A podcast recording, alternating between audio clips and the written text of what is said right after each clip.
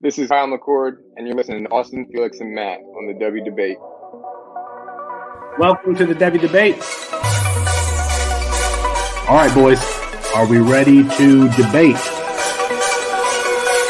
Austin, you tweeted something, girl. you tweeted your running back ranking. Explain yourself.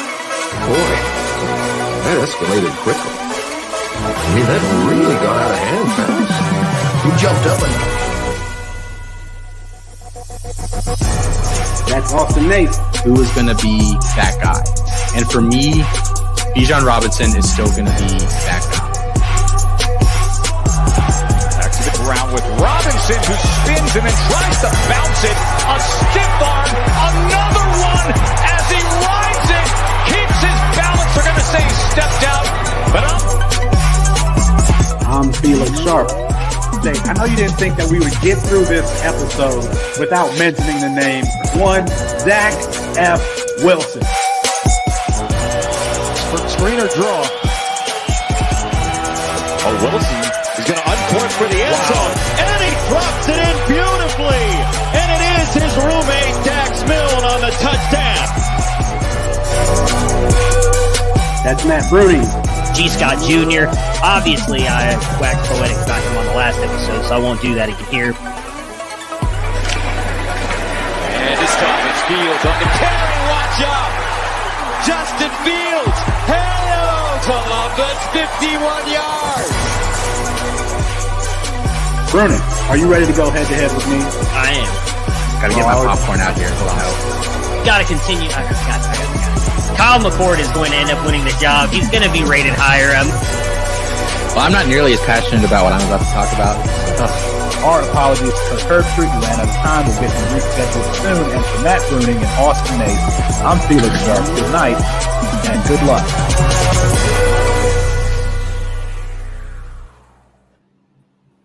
It's 9:30 Eastern Time, the only time zone with trees. That means it's time for the Daily Debate, brought to you by CampusCant.com.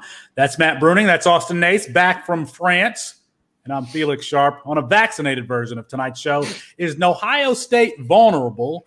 Will Jim Harbaugh be employed in January? And is Rakim Jarrett overrated? But we start with reports out of Bengals training camp regarding Ja'Marr Chase. The reports are that Chase is struggling with his route running and in, uh, creating separation. Austin, should this be cause for concern? I mean, I don't even know why we were drafting Ja'Marr Chase in the first place. I mean, no, it's no, there's no concern. There's no concern at all. It's a couple days into camp. They don't need him to be great this year. Like, A, that team is going to stink. And B, they have Higgins and Boyd there to kind of bring him along slowly. Obviously, you don't want to bring your receiver that you took top five overall along slowly but I, I think there were questions. I mean, he hasn't played in a full year. There were some technical things that I think he needed to work on that he could have worked on a little bit that junior year, but but obviously opted out. Um, so no, I'm not worried about it at all. Um, that, team, eh, this is a throwaway year for the Bengals. So whatever happens, happens.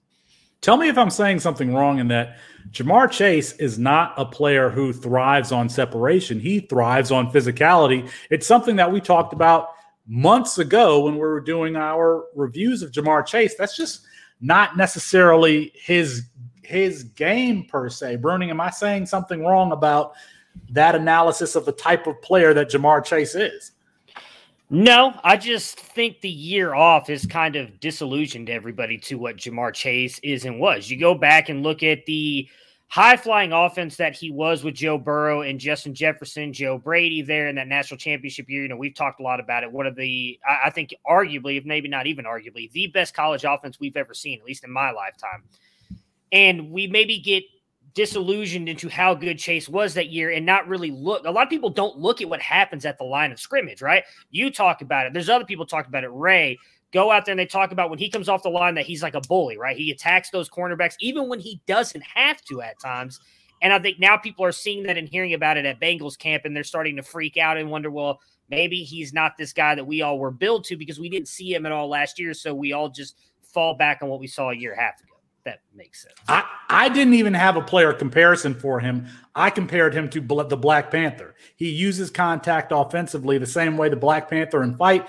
His suit would get contact, contact, contact, and he would turn that into a like a power stream and just explode. That's what Ja'Marr Chase is. He uses contact uh, offensively. So I'm actually I'm actually not surprised that um, the reports are that he's not getting separation because that's not really the type of receiver uh, that he was. So, but we'll, we'll see. Uh, Ja'Marr Chase is most likely going to be fine.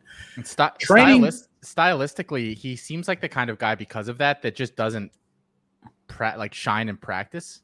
Like you guys have yeah. both played organized sports at you know d- decent to high levels. There's always like those one or two guys in the team that just for whatever reason like they don't practice that well, and then you put them out on a game field and they're fine.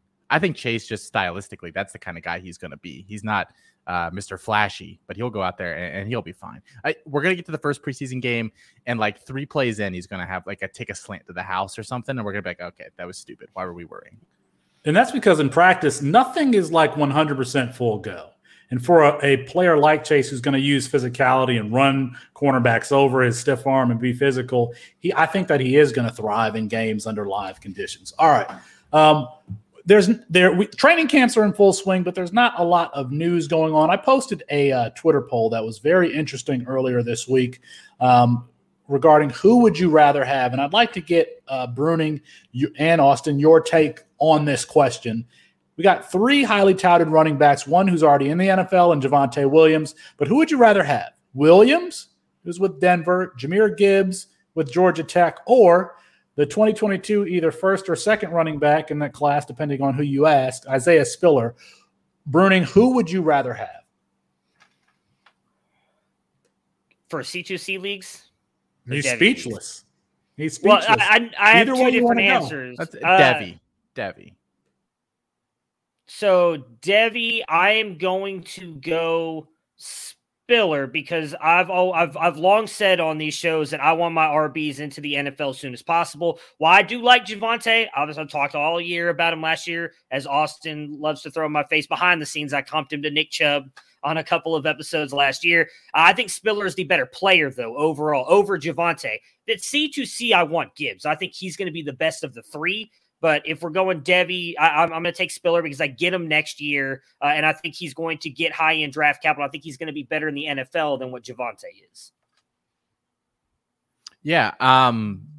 So we talked, uh, Felix and I, a couple months ago. Um, we sat down with uh, Matthew Freedman, who at the time was at the Action Network. Now he's with uh, FTN, I believe. Um, he had just come out with his first set of Devy rankings. He had never done Devy before. He's never even played it. He decided to do a set of Devy rankings, and we were kind of talking about about it with him because you know he he's a big gambling guy. Like we are talking about, you know, what's the edge in Devy, and we had a long discussion with the edge in Devy is that people are still too scared to take players a couple years out, even though they're obviously the better talent. Like they'll take the known, even if it's seventy percent of the or, or, you know even less than that of the unknown because they feel like that's safer and they feel like the time is here and they get the benefit now. And i think he's right. I think that traditional thought process and i know we're like we play a lot of c2c so that you know factors into what goes on in my head as i sit and think about these things.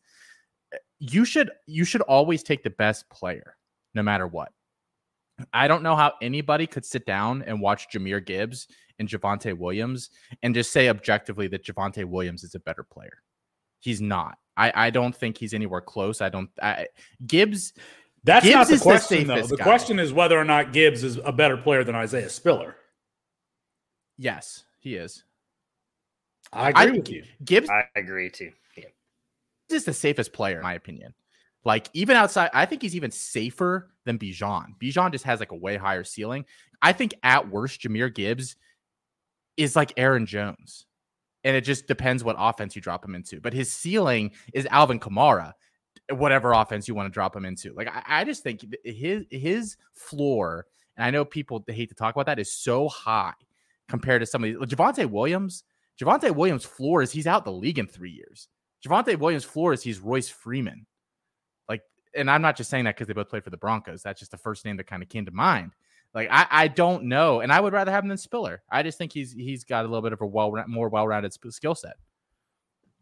Shout out to my co-host uh, on the Dynasty Nerds Film Room, Nick Whalen and Jared Wackley. You should check out that channel on on YouTube. But we did a, an extensive film review on Isaiah Spiller, and I have some concerns after watching him, you know, extensively for um, uh, the better part of t- two days. Wait, so wait, wait, You, wait, wait, wait. You don't say. You don't say. After all the crap you guys gave me about having Breece Hall above him, and that there is no way, no way in the world that Breece Hall can't be better than Isaiah Spiller, and then you actually sit down, do your homework like somebody else has, and all of a sudden he's not as good. Interesting. Oh, fantastic. Well, in fairness, I already had uh, Isaiah Spiller ranked b- b- below Jahmyr Gibbs, but Jahmyr Gibbs is 200 pounds. Isaiah Spiller is 215, 225 pounds, depending on which year you look at his weight. But you consistently see Jahmyr Gibbs bouncing off of tacklers, including a second round draft pick in this year's NFL dra- draft in Jeremiah Owusu-Koramoah. And you do not see that consistently with Isaiah Spiller. You do not see him breaking tackles at the second level. You often see him go down from uh, with uh, when he gets contact from defensive linemen who are engaged with offensive linemen. They get that one paw around him, and you see Spiller go down just way too often. I don't know that I wouldn't take Javonte Williams over Spiller. And so if I had to rank these three, it's Jahmyr Gibbs clearly number one because of his upside as a pass catcher, but he's uh, an equally, I mean, he, he hasn't even uh, uh, scratched the surface as far as his potential as a runner, and he's a very good runner. And I would take Javonte Williams just because of his tackle breaking ability, and Isaiah Spiller would be a distant third for me. And just to toss this out You there, because to hear it. Moxley a- asked in the chat here, he, he mockingly said Aaron Jones, who has two top five finishes, is Gibbs' floor. And I don't mean as a fantasy player. I just mean like as an NFL player. Like if Aaron Jones was on, I, I don't know, I'm trying to think of another offense. If he was on Houston, like Aaron Jones would not be Aaron. It would, you know, we wouldn't think of him the same way as a fantasy asset as we think of him. But I think like that's Gibbs's floor. It, Look, it would be like Aaron Jones' skill set. You can say it. His floor is Aaron Jones, and his ceiling is better than CMC. There's nothing wrong with that. Just say it, Austin. We, we want spicy. Austin to come out every once in a while. Just just go with it. It's okay. I don't. I don't think I could say uh, his ceiling is higher than CMC. Oh, it's come. Just uh, Just do CMC did a lot of return work in college, and I think that's where you really saw CMC. I guess we really. I, I don't think Gibbs is quite that dynamic with the ball in his hands. Great player. I mean, I- great player. though. Well, I mean, I, I don't. We can stick here for a minute because Jahmyr Gibbs, his first touch was a kick return that he almost took back to the house. He actually had a kick return taken back for a touchdown against Boston College that was called back. I mean, he's not returning punts, but he's no slouch in, in the in the kick return game. So let's let's give and he's great in the vertical passing game, as we have talked about extensively on this show, um, and that we will continue to talk about as we continue to cover Jahmyr Gibbs moving forward. The bulk of today's show, we are covering the Big Ten East. Um, lots of uh, uh, sexy storylines in the Big Ten East. Austin, why don't you start with Maryland and uh, what Mike's Locksley, Mi- Mike Locksley is doing with the Terrapins? This sexy is not the word I would have chosen, but thank you, Felix, for uh, for leading in with that. Um, Maryland, yes. So they have they're one of those teams in college this year that has a huge range of outcomes, in my opinion. They're very much kind of a mystery team to me. Like we know what the pieces are, we're just not sure exactly how well they're all going to play together because they were inconsistent last year. Now, they bring back their quarterback, which is good. They bring back uh, Taulia Tagovailoa to his brother.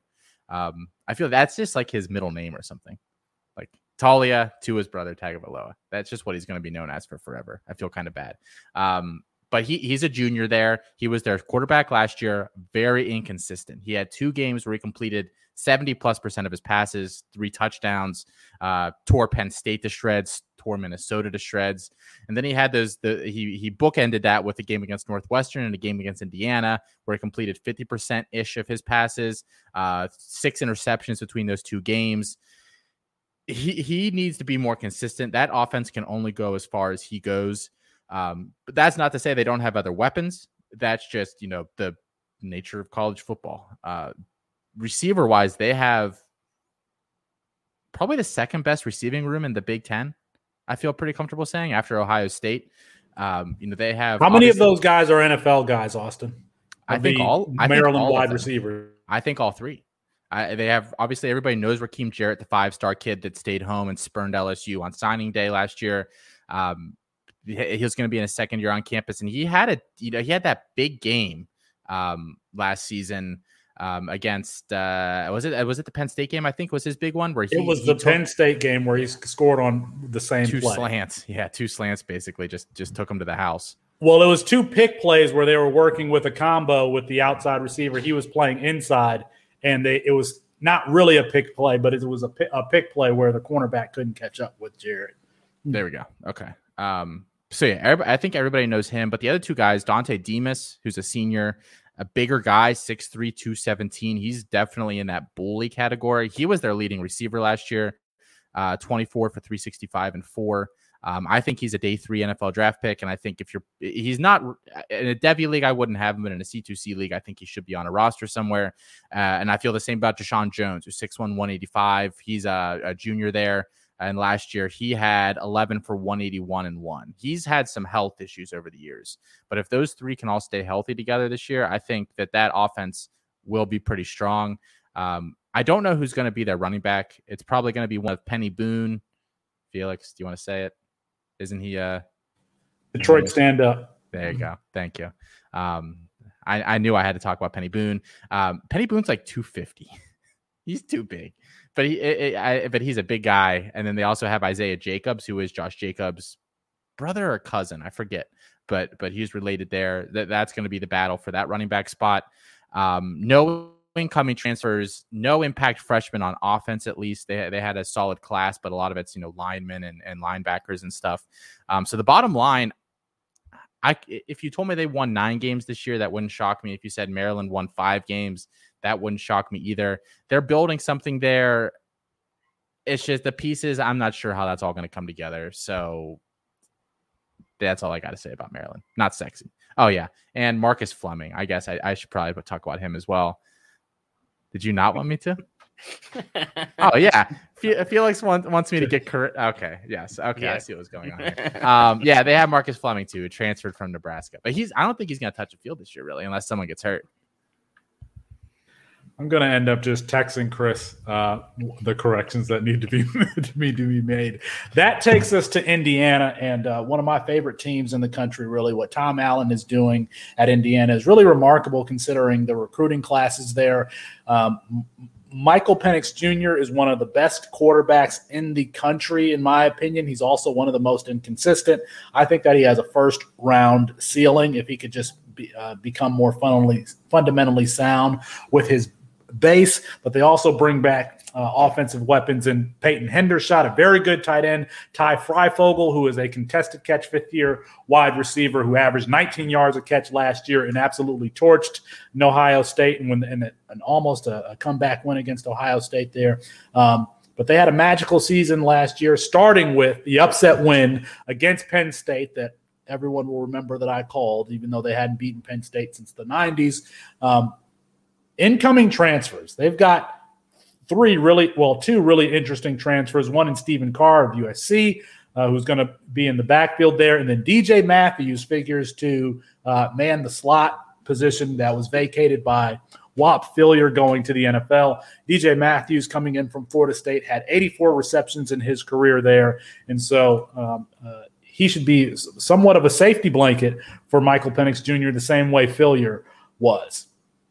Impact freshmen, they've got two four star um, p- players coming in, and Donaven McCulley, who, if you're not listening to Colin Decker on the Campus Life podcast, uh, great podcast there, uh, and and P- Colin and his co-host um, uh, do an excellent job at, at covering players really, really early. And Donaven McCulley has been someone that those guys have been um, touting. He is a Johnny Manziel type improviser in the backfield who the coaches have called special. And he is going to be really fun to watch uh, next season if Michael Penix Jr. makes the jump. Um, um, just someone that should be rostered in campus to Canton leagues. If he's not, I would get him on watch lists and potentially pick him up during waiver periods. But someone who should absolutely be ro- rostered.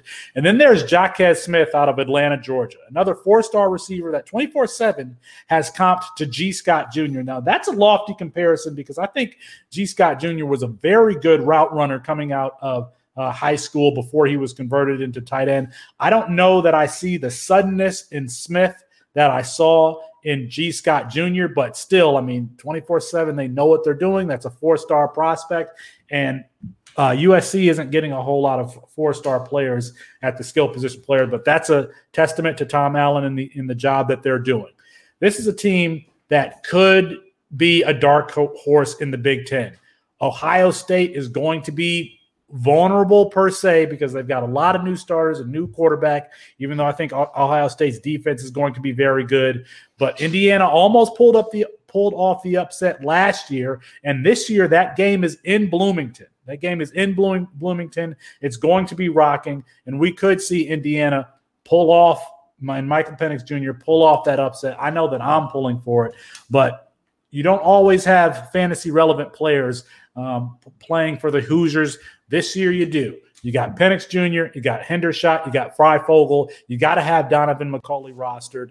Um, and Stephen Carr could surprise coming out of USC. So that's that is Indiana. Matt, why don't you take us to Penn State?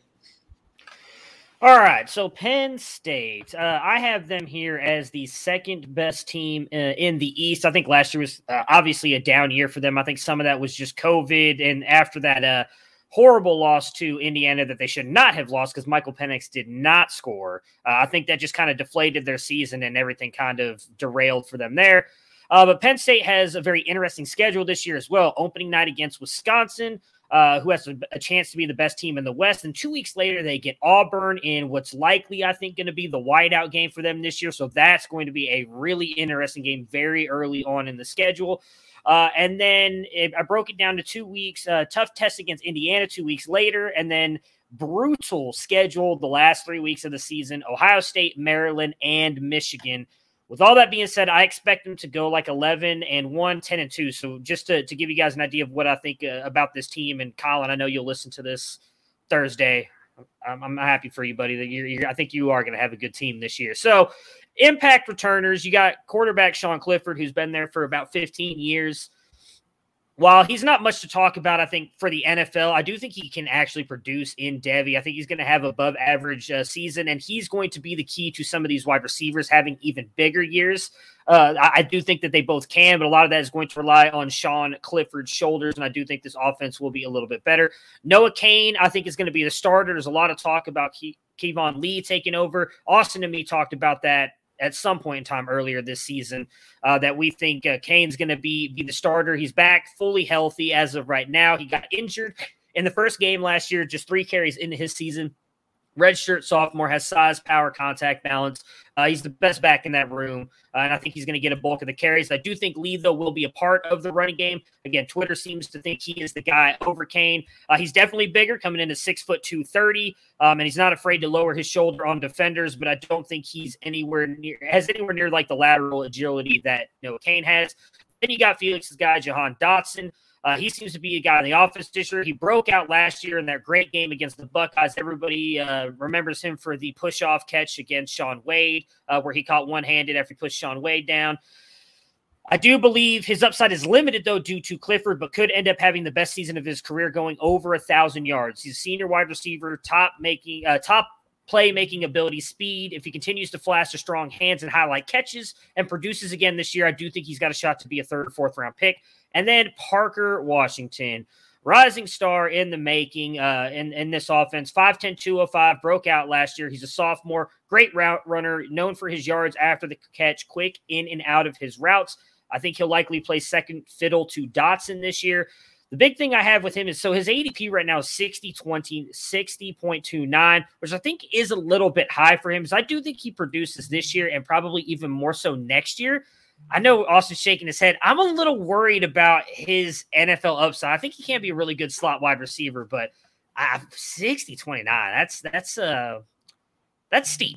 That's steep. I'll just put it that way. So That's it though. I don't. They don't have really any incoming freshmen that I know about that I really, I guess, care about. Uh, nothing I really saw transfer wise. They had a couple defensive players. Nothing that that's going to matter for us. I mean, Will Will whatever his name is transferred to Kentucky. He's going to like light the world on fire according to Twitter. So, but outside of that, nobody transferring into Penn State. Austin, let's talk about Rutgers uh, as quickly as possible. I was gonna say, do we have to? do we have to? Can I talk about something else? Parker Washington is not too. Is his ADP is not too high, and Will Levis sucks. Okay, Rutgers. Um, they have two guys that are like kind of cool, but also not. Um, they have Bo Melton and Isaiah Pacheco, and that's it. And neither of them should be owned in anything but the world's deepest Devy league. Um, I don't even really want Pacheco in a C2C. Like, there, I would just rather have upside somewhere else because I, I don't think his his like he'll finish as like a low end RB four or something this year. That offense just isn't good. Uh, Melton last year averaged like 16 points a game in, in, college fantasy. So if you're into those those types of things, go get him. They're they're building for the future. You know, they they brought back um oh what's his name? What's their coach's name? Greg Schiano. Schiano. Thank Greg you, yeah. Schiano, Schiano, man. Yes, they brought back Schiano. He's building up this program again, like he did uh, a decade or so ago when they had Ray Rice and all and the McCourties and all those guys there. They have a really nice recruiting class coming in next year. I've already looked at a bunch of those guys, and um, they have the Austin seal of approval. They're just going to be bad this year. I think I see four possible wins on their roster: Temple, Syracuse, Delaware, Illinois. Everything else, I, I think, is a loss. I don't care about them. So, uh, Michigan, let's go. Let's talk about it. Austin, just talk briefly about the quarterback that's coming in to Rutgers next year for people who don't know. Yeah, they have um, one of the top dual threat guys in the country coming in next year, Gavin Wimsatt. Uh, I believe he is from near where you are, Felix, right? He's a Kentucky kid, I think. No, I didn't. Is he? I didn't know that. I think he is. Yes. Felix Chris knows like one 2022 prospect, and that was Quinn Ewers, and he's not even in 2022 class anymore. Got, got to rewipe the slate clean there. Yeah. Yeah. Um, yeah. Wimsatt, he he's Felix says yes. He, and he or, and Chris says yes. And he was supposed to go to Kentucky, and he flipped to uh, uh to Rutgers. There, he is. I don't want to say this so definitively, but probably the best rushing quarterback in next year's class and he shows enough promise as a passer to make me think that he could be really oh. good in college. Um, so uh, and and they've got a four star running back out near the Philly area going there. Um, they, they've got a bunch of four star kids going there across the board. I will say that they're returning all of their offensive line from last year. Stability's good for a crappy team, so good on them. But that that's about all I have positive to say about that team.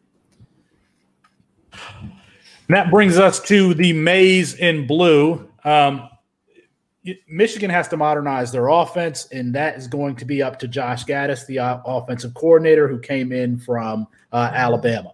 They've got some returning starters with with impact starters with Hassan Haskins and Blake Corum. I think I would call them impact returners. Um, Ronnie Bell and Cornelius Johnson led the team in receiving last year, but they bring in a transfer from Deion Sanders' JSU, and that's Dil- Daylen Baldwin. USA Today predicts that he will lead the team in receiving, and quite frankly, I believe them. Um, Baldwin had 27 receptions for 500 and 540 yards last year. He's six foot three. He's thick. He's fast, and quite frankly, there's not really a receiver with this type of profile on Michigan's team. Cornelius Johnson has some of the size and speed, but I think Baldwin uh, appears to be more of a complete player. Talking about transfers, they lost more than they gained this season. They lose Xavier Worthy, who's apparently, um, and I don't even know if I would consider him a transfer, but he was committed to Michigan, never came to camp, never came to campus. Uh, he's tearing up camp at Texas. Joe Milton is one of t- two leading candidates to start at quarterback for Tennessee, and Zach Charbonnet is now uh, back in California at UCLA. But they do bring in, in addition to Baldwin, they bring, excuse, yes, in addition to Baldwin, they also bring in Alan Bowman, Bowman for Texas Tech. I mean, I think that if you are a Michigan fan, you want to see JJ McCarthy, uh, the freshman, the five-star freshman quarterback, start here. I don't know that's that's going to be the case. It's probably going to be Cade McNamara at least to start, and he's going to have um, uh, Bell and Johnson and Baldwin to throw to. Uh, that backfield is going to be Blake Corum, who's a little bit more of a scat, scat back, Hassan Haskins, who's more of a two down back. But then Donovan Edwards out of West Bloomfield High School. That's got to be the only reason he chose to go to Michigan because he's nearby. Donovan Edwards is comped by 24 7 Sports to Alvin Kamara. And if you watch his tape, you see Donovan Edwards, you know, just kind of a slasher in the running back, and then he can line up out wide uh, and play wide receiver too. So, um, the Devy community is very high on Edwards, and I am too. It's just hard to be excited about any skill position players that are going to Michigan. Michigan's single season record for for passing yards is 3,331 set by John Navarre back in like 2005, 2006, somewhere in there. Trevor Lawrence had th- uh, 3,153 in 10 games last year in 10 games. So this is a, a team that hasn't had a modern offense forever since uh, since Devin Gardner and uh, and Shoelace. What was Shoelace's real name? I can't remember. Denard Robinson. Denard Robinson. It's sad that, that I know that. Playing playing playing quarterback. Um, this is a team that hasn't had speed and hasn't been able to throw the ball vertically, and we we're going to see whether or not um, they can do that this year. Cade McNamara is probably going to start.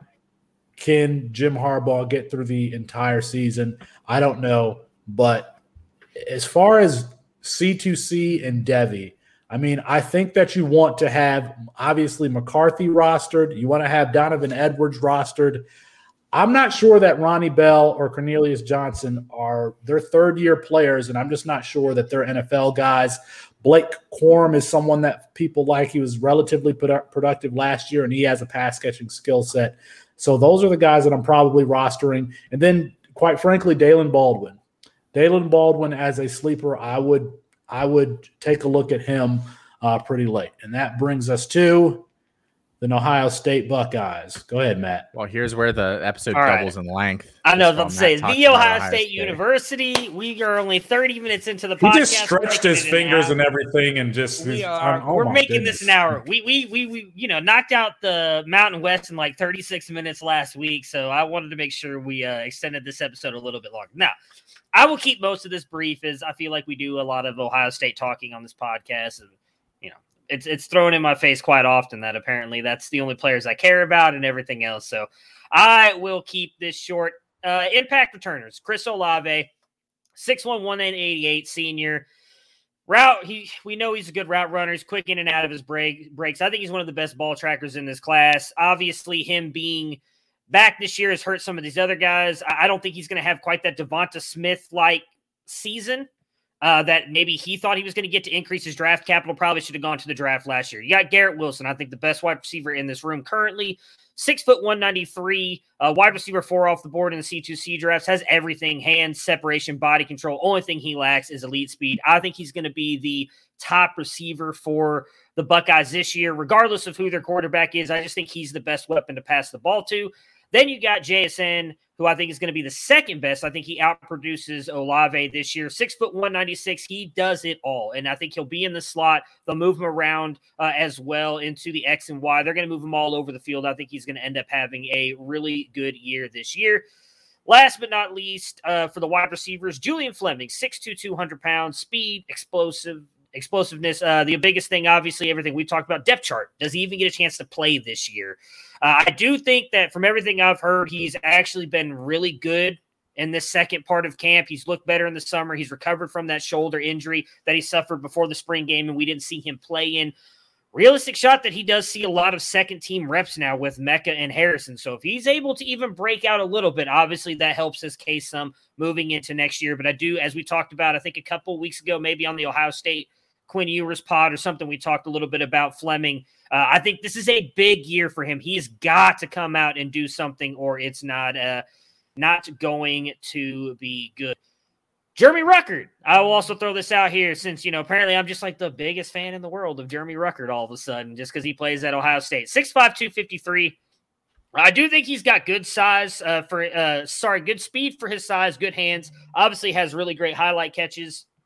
But he's not used really at all at Ohio State. So I don't know what that's going to mean for him going into the NFL. He's not much of a blocker. I think he's overall a just an, an offensive tight end. And and I, while the NFL is moving more toward that, I don't know if he gets the draft capital of like a. He's not going to get like a Kyle Pitts. So I, I, don't.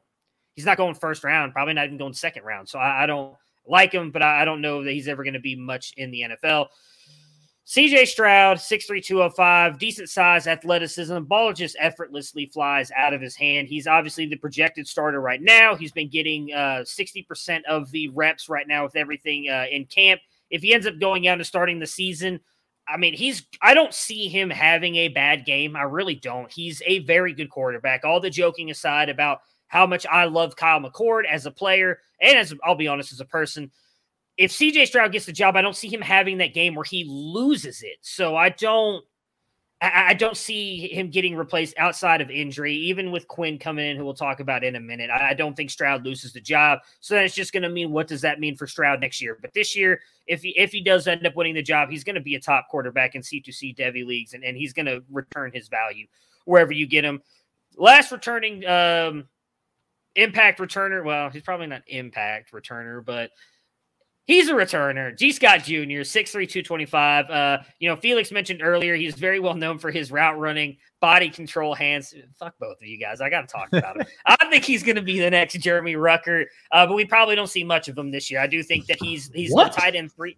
What? He's going to be an offensive weapon. That's what he's going to The be. next day, the next, the next day three tight end. Well, That's day three tight ends. Day, day three tight ends matter, though. that matters. Okay. And I mean, in this offense, I didn't talk about his draft capital yet. I need to see what he does before I, I, I comment on his draft capital. I mean, is he's going to be an offensive weapon for them. Uh, but I don't know how much that's going to matter because, again, as I mentioned earlier, tight ends are not used that great in the Ohio State offense, never have been, and I don't think that's going to change. Uh, obviously, I'm still very big on him. Impact freshman, TreVeyon Henderson, 5'11, 195. He's got it all. Uh, the biggest thing for him is can he be a part of this offense this year? I completely skipped over the running backs as I just realized.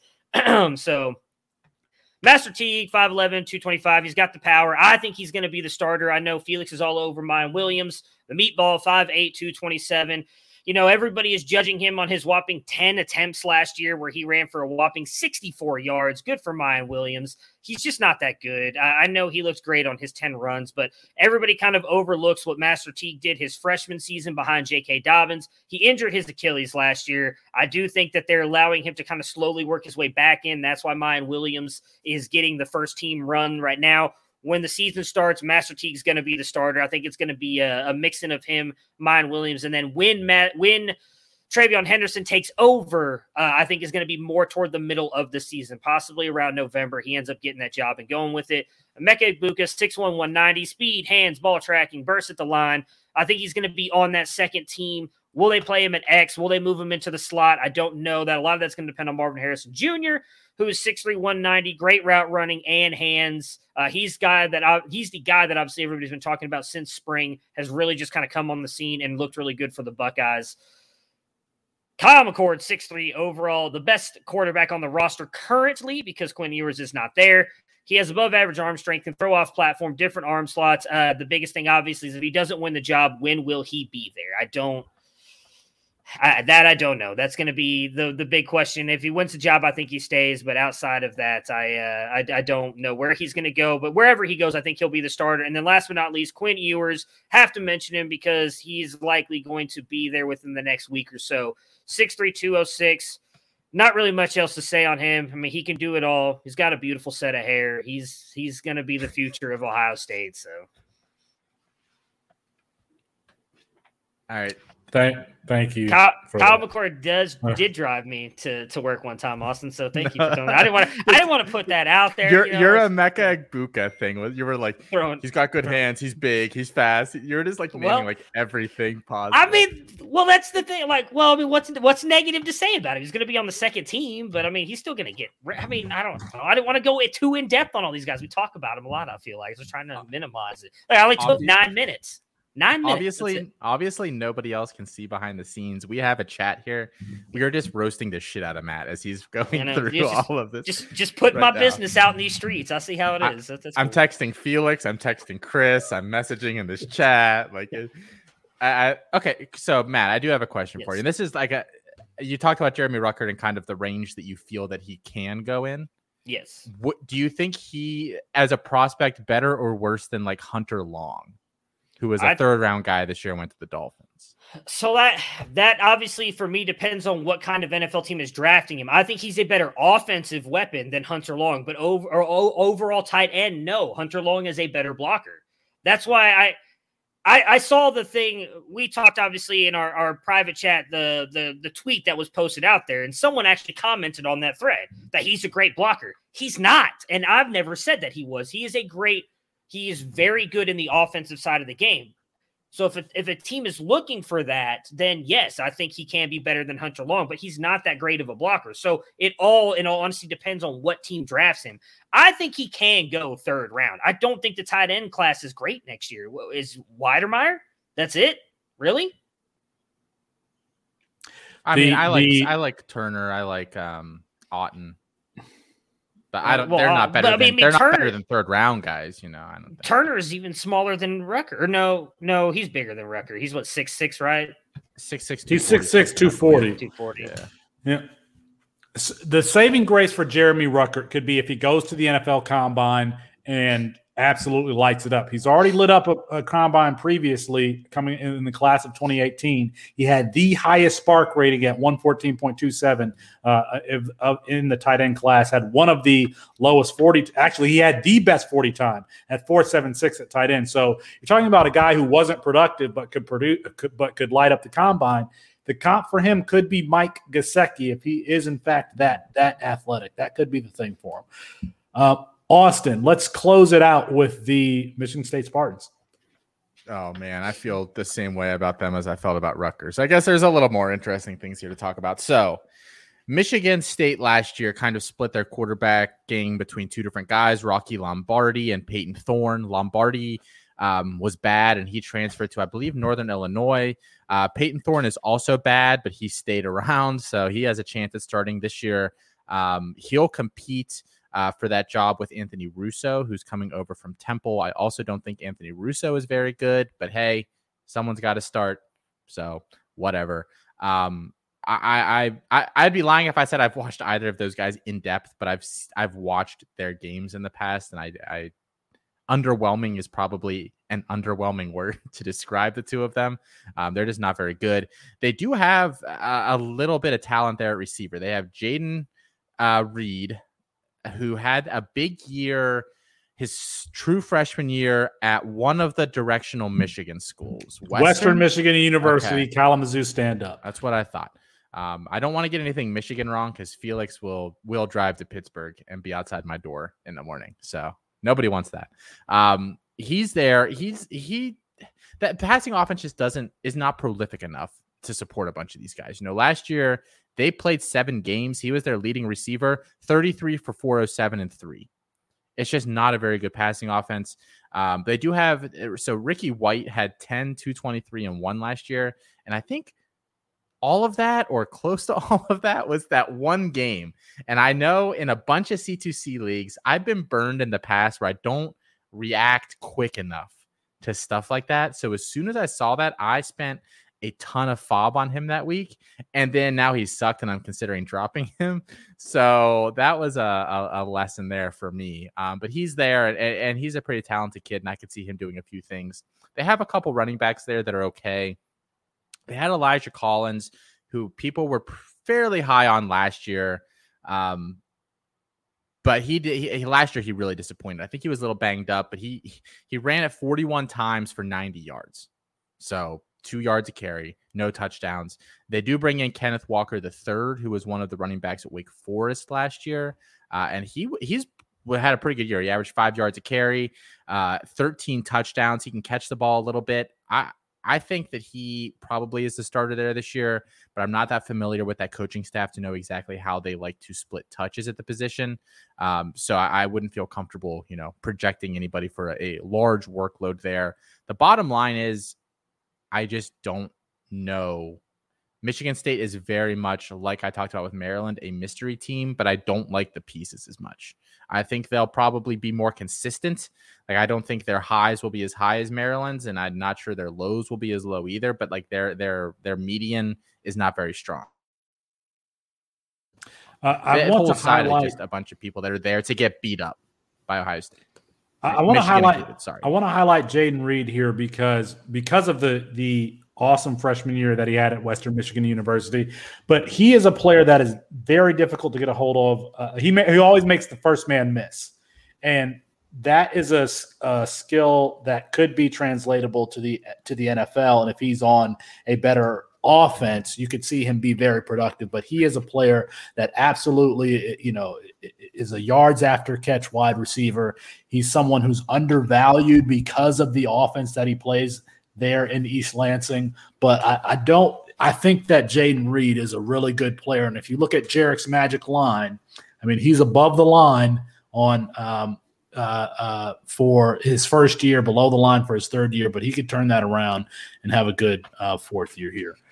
Um, the critical questions in this division. Let's start with this. Does Jim Harbaugh make it through the 2021 season? Either one of you can take that. Yes, he does. yeah, he, he would have to lose like his first four games, in my opinion. I, I think there's a zero chance he's gone.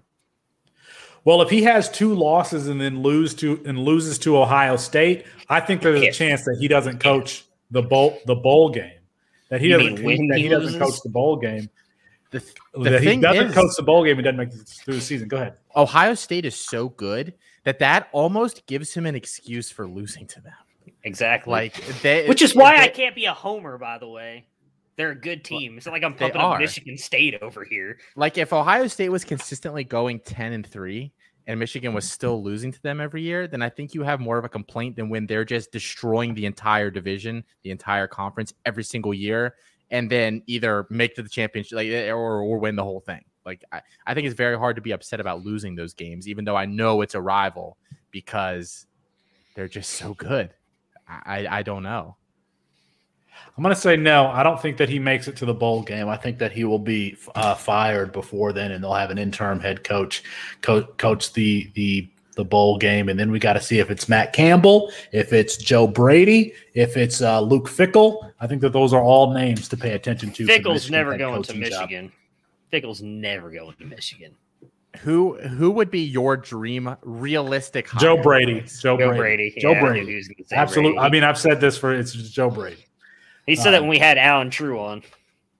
I did, and Alan said that that was a good a good choice, and he picked some like some dude from Tampa Bay, some assistant from Tampa Bay that no one's ever heard of who has a Michigan connection. But all right, who starts a game first, Kyle McCord or JJ McCarthy? Matt Bruning. Uh, I'm sticking with the Kyle McCord. I can't back down now. I'm too I'm too far over that line. I just I can't go backwards now. Kyle McCord. He starts week one. Very confident, very confident, uh, Thank you, Austin, thank in, in that in that in that choice. Are you as confident as as Bruning? I love when people box themselves into a corner like that with a particular take so much. We actually had somebody on the C2C I'm gonna pod come out swinging. and we've had a lot of guests on, so I can tell this story without naming any any names. But someone came on the show and behind the scenes was saying they have a guy that they are so it's like their name is synonymous with them, and they don't even like them that much, but they feel like now they're stuck with that name because they hyped them a lot early. So kudos to you, Matt, for for sticking with your guns. Um, Look, there with Kyle McCord. I'll tell you. I'll tell you the same thing I told Felix recently. When it happens, the treasure trove of videos and audio I have saved, it's gonna be magical. It's gonna be a whole episode just dedicated to that right there. Well, we'll have to get Derek McCord on um, w- w- if and when that happens. Um, so to answer though, Kyle is the significantly better player. JJ McCarthy is not going to amount to anything. That one weird dude that always messages me about JJ McCarthy is going to hit me up after this show, but it's fine. Uh, McCarthy starts that. first, but McCord is just a way better player. So McCord, like you- McCord will tr- transfer out of there and like lead, you know, USC or some school. I don't know. If Oregon he transfers, he's gonna come back and beat Ohio State in the playoffs. I'm saying it right now. I hope it's so. gonna happen. I I do. LSU, LSU would be a good spot for uh, for Kyle McCord. Florida, Um, yeah, so many schools. Rakim Jarrett had a good game against Penn State. That's where he got a lot of his yardage. Yardage. He scored um, on the exact same play. Austin, are we overrating Rakim Jarrett's 2020 season? No, because I don't think that his rating is like his current status is based on like he flashed in that game. I don't think anybody's saying that his 2020 season was amazing. I think they're just saying he looked so good in that game. That's the glimpse, and he missed some time with like an injury. And I think he had to sit out for contact tracing or something once at one point. Like he, he missed some time. But I think uh, we're not saying that his season was good. He just flashed enough in that game to make me feel really good about projecting him forward. And that can burn you. Like I mean, we talk about Kedon Slovis was great as a freshman, but we projected and now he sucks. So Austin, um, is Ohio State coming out of the Big Ten East? Or, I mean, if it's not Ohio State, I got to imagine it's either Indiana or Maryland. Could it be one of those two teams? No, there's virtually zero shot. Actually, I think Indiana is going to be worse than you think they are this year. I agree. Not not garbage. I just think I, I think last year was like the year, and when Penix got hurt and stuff, like it just kind of fell off the rails. It's hard to put together two seasons like that with a moderately limited roster. Like they don't have depth. I, I just don't think they can push. Agreed. One hundred. All right. Let's bring Chris Moxley in here. This was there was a lot of uh, stuff going on today. Chris Moxley, how did we do tonight? Some of y'all did excellent. Some of y'all did so so. So uh, let me give a shout out to Ja'Marr Chase at the start and say he had a 72nd percentile success rate against man and 76 percentile per, per, 76 percentile success rate against press. He's a good separator. That ignore anything they're saying. Um, Success the, and separation thing, are two different things, just for the record. So we need a we need a reality for the reality. Where's our second reality? Bring him in. Do not cut off Mr. Reality. Let him talk. This is his segment. Mute yourself. So I gotta. I so the two or three, two of y'all were were good, really good tonight. Actually, um, I have a couple of corrections for Matt. I'm gonna be honest with you. You um, you, you, you kind of dropped the ball a little bit. First was he said Michael Penix didn't score last year against Penn State. Not only did he have a nine yard pass to Whop Philyor, he also had a rushing touchdown. So he had. I'm talking about the rushing touchdown. That it wasn't a rushing touchdown. Sorry, go ahead, continue. Let him talk. Uh, it's a rushing touchdown. Um, we I, I also searched the search for a long time. I actually spent like 30 minutes of the show trying to find anything about the push off that uh Jahan Dotson had not registered anywhere. So I'm not really sure what that what that what that was about.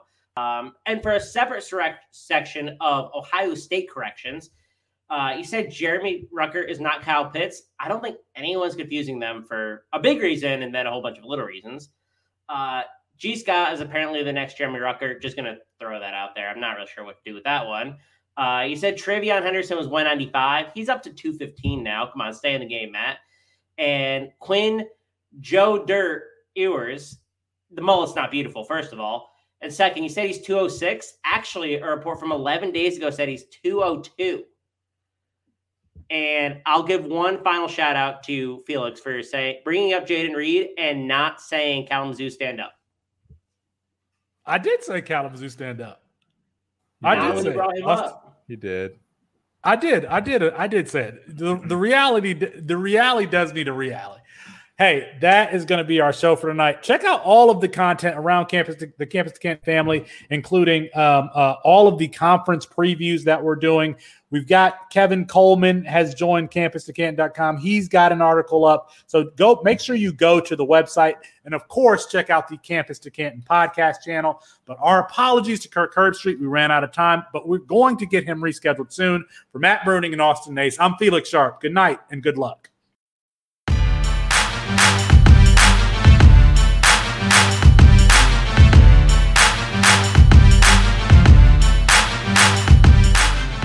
The. Intercepted by Eli Apple at the 25. And Apple will go to the ground at the 32, and that's it. Ohio State national champions for the eighth time as they defeat Oregon 42 to 20. Here's Tua stepping back, loads up, looks long, throws end zone, touchdown, touchdown Alabama, DeVonta Smith, touchdown, Alabama and the Crimson Tide has once again ascended to the top of the college football mountain, their fifth national championship in nine years, their 17th overall. Watson takes a snap, rolls right, looks at the end zone. Hunter Renfrow caught it! Touchdown! Touchdown! Touchdown! With a second left, Watson hits Renfrow, and Clemson grabs a 34-31 lead and is one second away from the second national championship in school history. Hill, just in front of his end zone, has a man out there. It is Rager, and he's off to the races. Nobody will catch him.